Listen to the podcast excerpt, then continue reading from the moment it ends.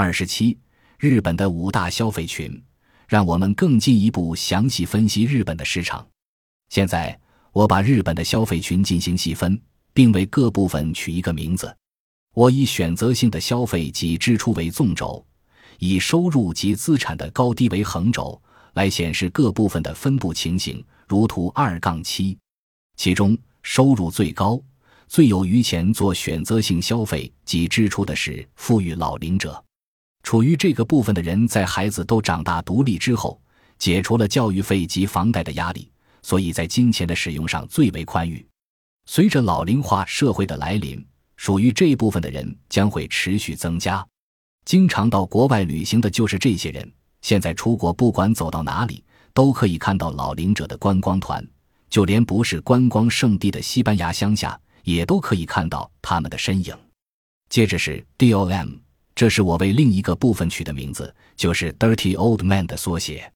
处于这个部分的是拥有高收入、对美丽年轻女性尚不死心的中老年男性消费群。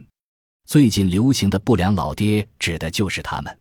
他们是不需要担心年金的一族，所以对于流行时尚，自己的嗜好常常不惜一掷千金。潜意识里希望能受到女性的青睐，在三十岁以上有工作没有孩子的被称为败犬族的女性中，有一小部分女强人拥有中上阶层的收入，但绝大多数还是从事事务性工作的中低阶层。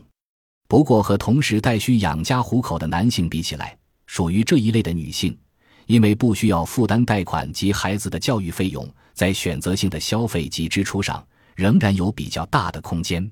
属于这个部分的女性最擅长带着 DOM 一块去血拼名牌包，然后把自己赚的钱用在自己想做的事情上。常携同性朋友到米兰的就是这个部分的女性。另外，寄生虫是指没有收入，必须向别人伸手拿钱作为自己支出费用的人。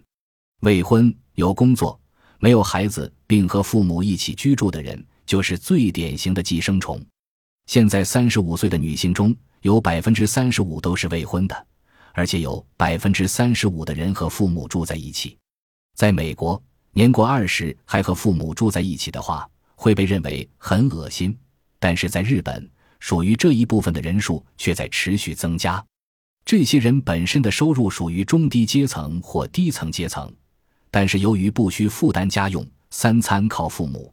所以，可用于选择性消费及支出的金钱相当宽裕。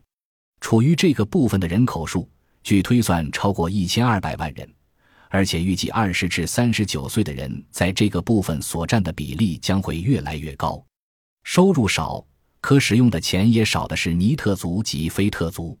根据厚生劳动省的定义计算，日本属于非特族的人有二百一十三万人。尼特族的年轻无业者则有六十四万人，如以内阁府广义的定义来计算，菲特族有四百一十七万人，尼特族有八十四点七万人。这个部分的人数不断增多，也是造成日本企业生产力低落，使日本陷入长期衰退的原因之一。此外，就消费而言，属于这个部分的人还有可能是日本经济的绊脚石。